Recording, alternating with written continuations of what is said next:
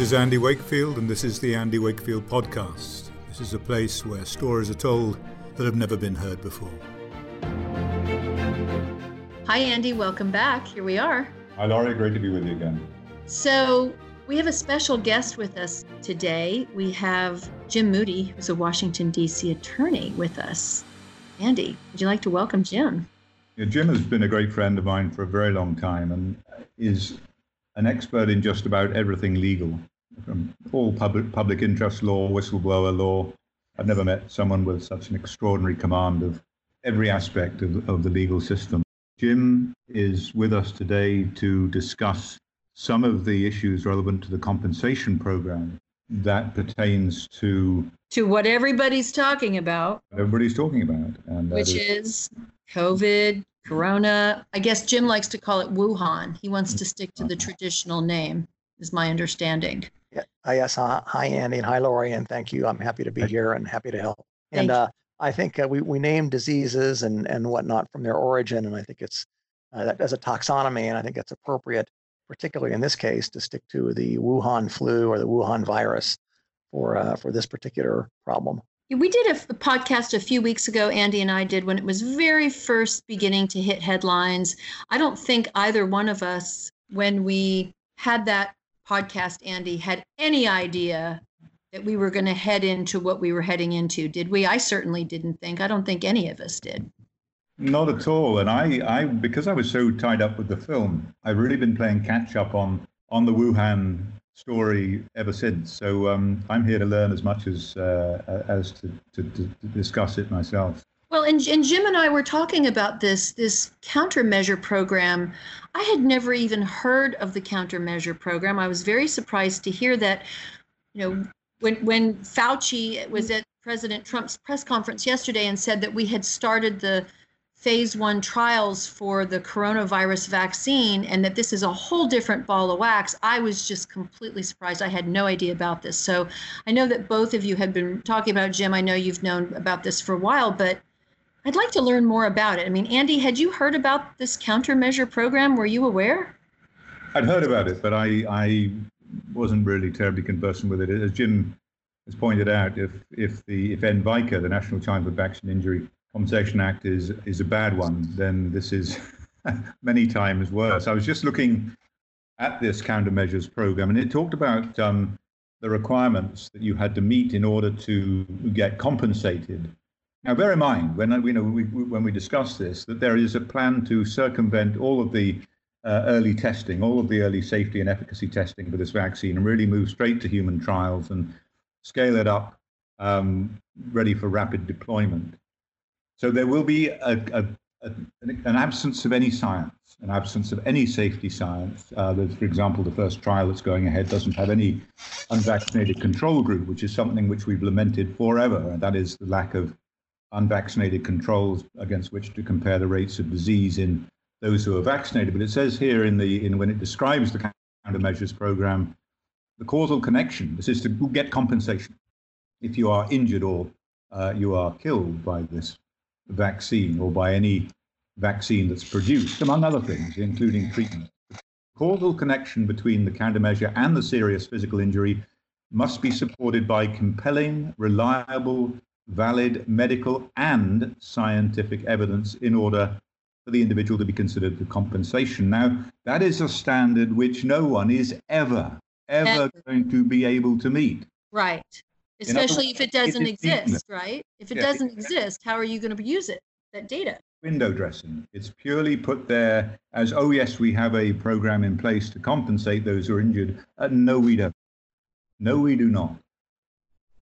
So, what we're talking about is an even more rigorous, even more challenging, even more, it almost feels like blatant government discretionary manipulation, for lack of a better term, in comparison to the 1986 Act. This is an even more difficult procedure that you're going to need to go through, a process that you're going to need to go through if you think you are injured by a vaccine that comes out of this countermeasure program. And so let's back up for just one second. Jim, the countermeasure program is specifically for pandemics, it's specifically to compensate people who might be injured by some kind of pandemic attack or biological Right, well- attack against the United States? well- Give us more info on that. Well, where it comes from, it comes from when the uh, childhood vaccine program was passed in 86, that covered childhood vaccines. Until recently, the flu vaccine was added in 2015 as a covered vaccine. So there was this gap that all of the vaccines that you and other countermeasures that you might want to invent in order to stop a uh, or, or thwart either a natural pandemic like Ebola or a, a, a mostly a bioterror weapon. Uh, that's why they needed a new law to give liability for, to protection to industries and providers that made these things. Mhm. And it, it covers, it's much, really much bigger than biologics. It's any kind of a terrorist attack. It would cover uh, nuclear weapons, chemical weapons, biological weapons, any kind of a WMD. And so the term countermeasure is a very, very broad term, and it covers vaccines, devices, any other biologics like botulinum toxin, uh, protective gear, diagnostics like tests, treatments like ventilators and respirators, the syringes that are used to administer these things, and the covered persons includes the ind- industry that manufactures them, obviously, but also the doctors and hospitals that provide the, the vaccine or the treatment. And it covers diseases that you might get from the intervention. So if you get acute lung syndrome from using a ventilator uh, and a hospital somehow is negligent there, and you tried to sue the hospital under normal state negligence theory, they'd be able to interpose this designation um, under the uh, Countermeasure Injury Compensation Program (CICP) as a defense. So okay, really so, quite, so all these broad. so all these like ventilators, we keep hearing the question be asked being asked how many ventilators are concerned that if enough Americans contract Wuhan, then if there's not enough ventilators, that could be an issue, right? I know that's been an issue in Italy. Um, that would be a compensate. Who pays for this, Jim? this has a budget, um, and it's it would come out of the what's called the Judgment Fund. Uh. But unlike the uh, children's program, where they've had a statistics table, and that's how we know there's a roughly 4.2 billion dollars have been paid out in roughly 3,200 claims over the years. The statistics for the uh, CICP program are confidential, and it's been used seven times for uh, Zika, Ebola, uh, H1N1 was the first, acute radiation poisoning, and some nerve nerve agents. Now this is the seventh designation, and it's just filed. It was signed yesterday and filed in the Federal Register today. Today being March 17th. So it's retroactive to February 4th, and the designation will last until October 1st of 2024. So it's a countermeasure program. Is it is it only activated when needed and then funded, or is it an ongoing program it's- like the It's 1980s? it's its its coverage is activated by the secretary, in this case Alex Azar, signing a declaration. I That- see. That's what that's what turns on. It doesn't require congressional action. Uh, it doesn't require presidential action. It's not an executive order or executive directive. It's not something that Fauci issues from NIAID or the CDC issues. This is a designation signed by the Secretary of HHS to turn on coverage for the. And he lists in there the specific countermeasures that are covered and the persons that are covered. So this is the Andy Wakefield podcast. Andy, I don't mean to be asking all these questions and just dominating here. I'm just so curious to learn more about this and especially you know with relation to health freedom and a rush to market vaccine. I know there's great concern here. And as you've been working on the film, you know, we can see even back to the 70s when there was a rush to market with the swine flu vaccine. People were injured. I know you have the numbers on that, how many people were injured and how many people died. What are your concerns here? Back, back then, there was, I mean, we didn't have the molecular technology to determine the strain origin or the precise nature of the beast that we were dealing with. And so there was a, there was a, an erring on the side of caution that the swine flu that emerged in, in the 70s was akin to the killer swine flu from way back 1917 18 that allegedly killed many millions worldwide. But it, it was wrong. It was wrong. The CDC got it wrong. Um, there was an attempt to cover up by David Sencer and others at the time to deny that they were told that there was uh, the risk of injury, paralysis, neurological injury following a swine flu vaccine program. And as a consequence, there were 532 cases of paralysis, 58 deaths, and it cost the taxpayer over 220 million because the government had, as Jim said, given the industry liability protection. It's interesting how it came about. It came about with initially uh, the government said, Congress said, no, we're not going to offer liability protection. The, in, the insurance industry had declined to give protection because it is a vaccine that had been rushed to market. And quite mm-hmm. rightly, they, the insurance companies said, no, you've not proven the safety of this and we're not going to underwrite it. So they went to the government and said, you need to, you need to uh, underwrite this. And the government initially said no. And then there was this uh, purely coincidental outbreak of Legionnaire's disease in Philadelphia. In the Legion, Legionnaires returning home from their annual convention started dropping dead. And it took the CDC a long time, six months, to actually identify the, the agent responsible. It was deemed quite early on that it wasn't swine flu, but the public panicked. And fear was a huge, as you know, and as is being exemplified at the moment, fear is a huge motivator. Oh boy! Uh, and it we're seeing that like never before yeah. right now, aren't we? That's right, and it took ten days for Ford to sign the Swine Flu Compensation Act into law.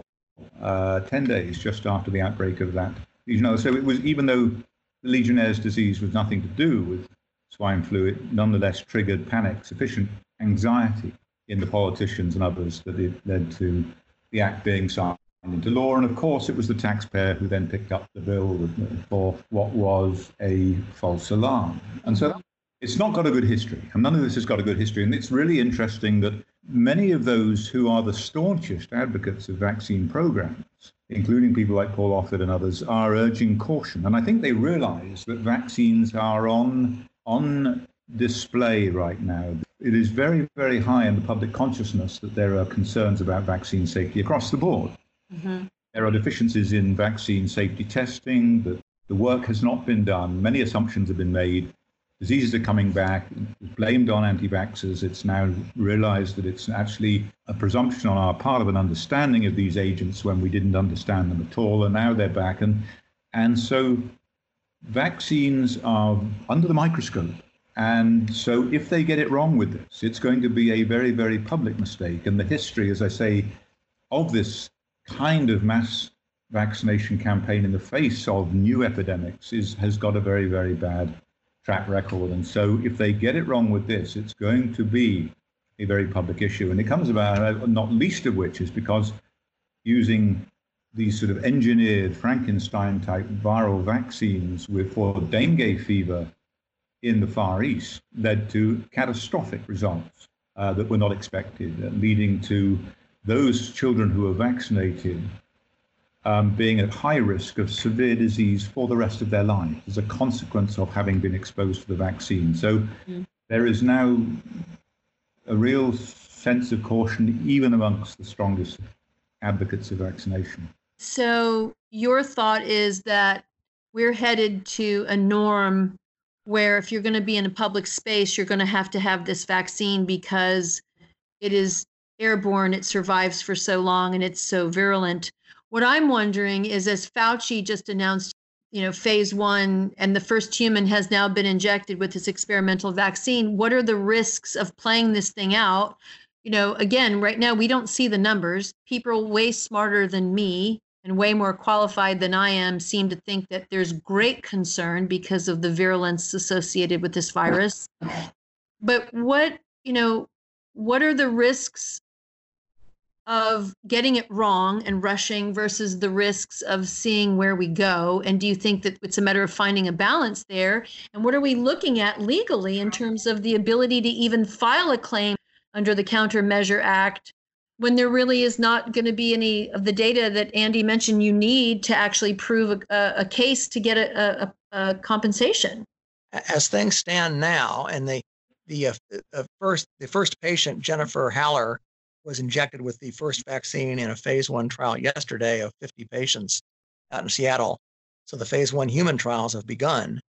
And so, but as things stand now, as, as a designated countermeasure, and given the secrecy on the data and the very high, impossible burden of proof, no matter who's injured and how severe the injuries and deaths are, and there certainly will be some because no vaccine can ever be made perfectly safe, no matter what your intentions are, it's simply an impossible task. There will be lots of death and injury and no, no opportunity for compensation. And actually, that will serve as a disincentive to go out and get it, you know, because you're on your own. So, are we not setting ourselves up here for a huge conflict uh, socially, given that, as Andy, you just said, vaccines are under the microscope? I love that more than they ever have been. People are starting to recognize that the risks are much greater than what we've been told. Do you think that this is going to for- force sort of the coming to a head of this whole conversation about health freedom and what that really means? I think it will. And I think that, you know, one of the big problems that I referred to earlier is that where did it come from? Unless we have that discussion, which is not being held at the moment, uh, other than in the sort of informed online blogs and, and, and uh, tweets, where did it come from? If it was a, an engineered bioweapon or a vaccine derived escape agent, um, the, the public are going to be vulnerable to this kind of attack, however it came about, for whatever reason, for from this point forward, and mm-hmm.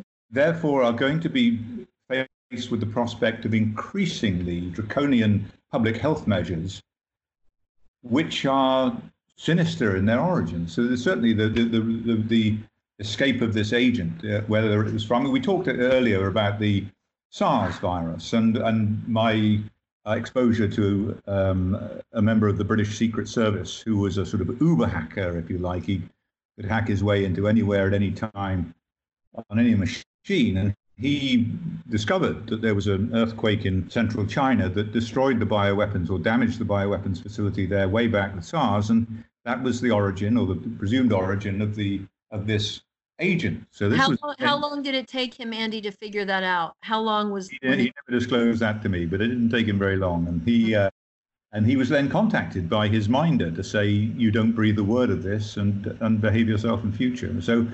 Um, it, it's highly likely that these escape agents are engineered in the laboratory and have seem to have a, a common origin in central China. But the public have got to be protected against this going forward. And unless we have that discussion and we have that molecular sleuthing and an understanding of where this came from, it can it's going to happen more and more regularly. And um, the public are, are, very vulnerable. I mean, and not, not, not least of which is because, I mean, I'm reading the data now, uh, catching up on it. Um, on the flu vaccine, having received a flu vaccine makes you significantly more susceptible to a coronavirus infection to an uh, that is that is so interesting that you're saying that because i was talking to an md friend of mine today and she was just communicating with a colleague of hers who's an er doc and he has agreed to start doing a kind of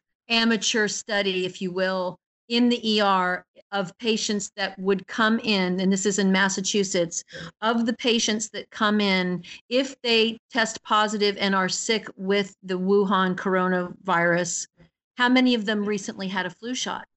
Because if they have, and if your system is weakened by a flu shot, are you more susceptible? Or any vaccine for that matter. And the data suggests that you are. And the data suggests that while flu shots may produce antibodies, they have a non-specific suppressive effect on cellular immune responses, which are far more important for protection against and recovery from viral infection And so if you are having this adverse effect with a flu shot upon cellular immunity that makes you more susceptible not only to apparently unrelated infections such as coronavirus, but other strains of flu that come successively year on year, then you're making you're creating an increasingly vulnerable population. And um, this comes back to the kind of observation that Peter Aaby has made in West Africa of of the non-specific. They are described as non-specific. They will turn out at a biological level to be specific, but described for the moment as non-specific effects of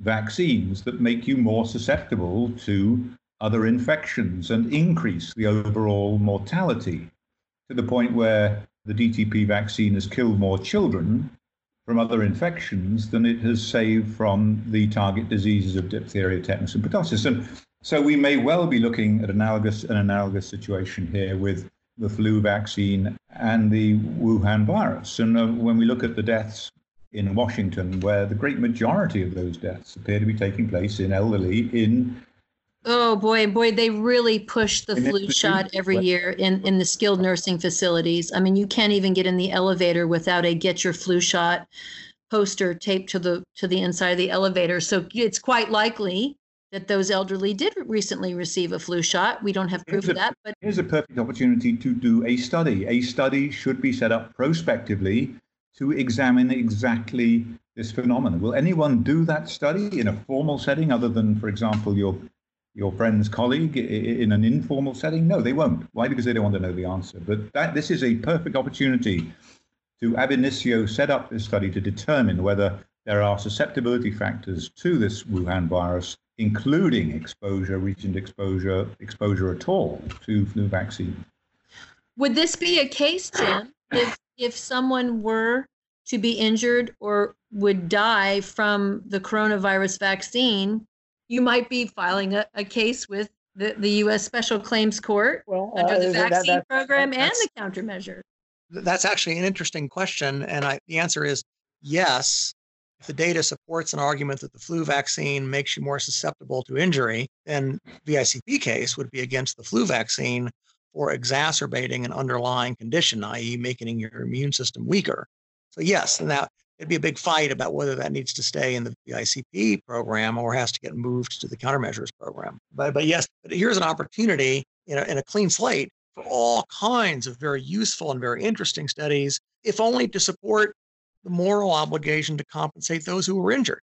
And, and I'm virtually certain, although the powers that be, the uh, a team headed by uh, Mike Pence, could mandate and require that such studies be included in the rollout of the vaccine program none of that will be done because we have a government policy of deliberate anti science ignorance. I noticed on the countermeasures website, there's actually a tab for grants. This would be an incredible grant. This would be a great opportunity for some kind of program to be put in place that would be based on truth. I, I, I can only hope and pray that we're entering an era where there's enough citizen journalism happening and there's enough demand for accountability that this kind of information and data will come forth. But we'll have to wait and see, won't we? Anything else that either of you would like to add? I know this is highly unusual times. It's we're all three in different cities and different locations, and uh, we're seeing such incredible social effects. I don't think any of us in our lifetimes have ever seen anything like this before. What are your thoughts about just the socioeconomic implications about what we're seeing? Well, I think apart, I'm down here in South Florida, and apart from you know millennials on spring break, who they seem incorrigible. And they, oh, they think they're going to live forever. They're completely. People, are, people seem to be taking it very seriously, and not in a panicked way at all, but just in a sensible way. And the streets are very, very quiet. Starbucks, they've taken all of the seats and chairs out. you can go in and get your coffee, but that's it. They've cancelled yoga. They've cancelled gyms, so you can't work out. It's, these are these are small hardships, and uh, let's hope they pass very quickly. I suspect, as Jim has said earlier, that they they they won't. There will be a perceived success to this social distancing program, and so they'll continue it uh, into the summer months. Um, we'll see how that goes. But uh, it, it, does seem to be a bit of a win on the part of uh, President Trump. And Jim, and we were talking about this earlier. It was kind of a win-win, right? It certainly doesn't hurt for him to have made these recommendations and put together this task force to create this social distancing concept as a way to, you know, mitigate prevention. What do you What do you think? Well, the, what, you're in Washington D.C. Tell us what it, what's happening there. Well, the, the political climate drives him in the direction of taking whatever public health measures he can, uh, separate and apart from whether they're independently a good idea. But the politics of this drives him in the direction of taking whatever public health measures he can to reduce death. So if that means just ridiculous social distancing for the foreseeable future, that's what it means because any any deaths will be attributed by the political atmosphere to his not taking sufficiently strong action. Remember how just a few years ago he was labeled as a Hitlerian and authoritarian. He was even labeled a racist and a xenophobe for banning Chinese, right. which now that we see what happened in in in Europe, seems to be like the idea of the century. Now he looks like a prophet for doing it. Well, it's going to be interesting to see as we uh, get through the spring here and into the summer what happens. But uh, very interesting. I hope, Andy, maybe somebody will hear this podcast and get the idea to do a prospective study connecting uh, or looking at whether or not there's a connection between the flu shot and, and susceptibility uh, to the Wuhan. And Jim, I will honor your request now and forever call it Wuhan and not Corona. So uh, it's just more accurate to call it that. It makes sense. All right. Well, thank you both so much. We'll have to uh, reconvene here in a couple of weeks and do an update and see where we are. Andy, the film the film will be uh, we're getting we're getting close on the film. The film will be teed up perfectly. I mean, it's extraordinary how this is playing out in real time. It resonates with what has gone before, the mistakes, the decisions that were made historically, everything that's led up to this moment, but not least of which is man's perception of his ecological and evolutionary relationship with microorganisms with infection. And it's time to accord these agents far more respect than we have done, particularly when we intend to manipulate, to engineer them, and to exploit them because they will ultimately have the last laugh. Well, Vaxxed had the De Niro effect. 1986, the act. Perhaps now we'll have the Wuhan effect. the Wuhan effect. yes. But we shall we shall see. Watch this space. Thank you, Lauren. Thank you both so much. Thank you, Jim. Thank you, Jim. You've been listening to the Andy Wakefield Weekly Podcast, a place where stories are being told that have never been heard before. This is a Seventh Chakra Films production in collaboration with Brick City Creative.